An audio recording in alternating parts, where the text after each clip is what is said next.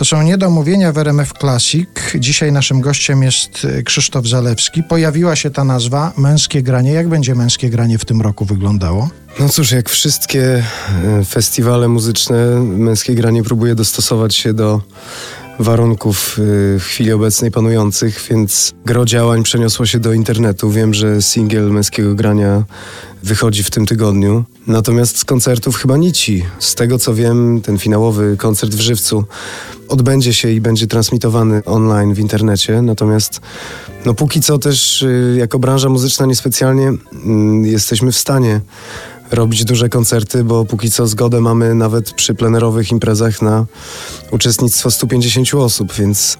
To trochę mało jak na męskie Jak na męskie granie. granie myślę, że, że cała ekipa techniczna i zaplecze jest, jest dużo liczniejsze niż te 150 osób, więc trzeba by zrezygnować w ogóle z publiczności. Ale jeżeli ten koncert finałowy w Żywcu się odbędzie, to też być może odbędą się tam pana urodziny, bo to w tamtym roku 35 się odbywały. W tamtym roku 35, przy czym w tym roku ja oczywiście miałem nadzieję, że, że zagram ze swoim zespołem kilka koncertów podczas trasy męskiego grania, natomiast już w orkiestrze męskiego grania w tym roku nie biorę udziału, bo, bo brałem w niej udział dwa lata z rzędu, więc nie wypadałoby nawet.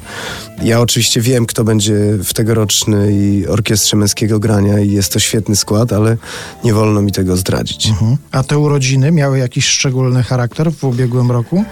E, No, szczególny, bo 35. To trudno mi w to uwierzyć, kiedy patrzę w lustro, że mam tyle lat, bo, bo w głowie się czuję nadal jak 17-latek.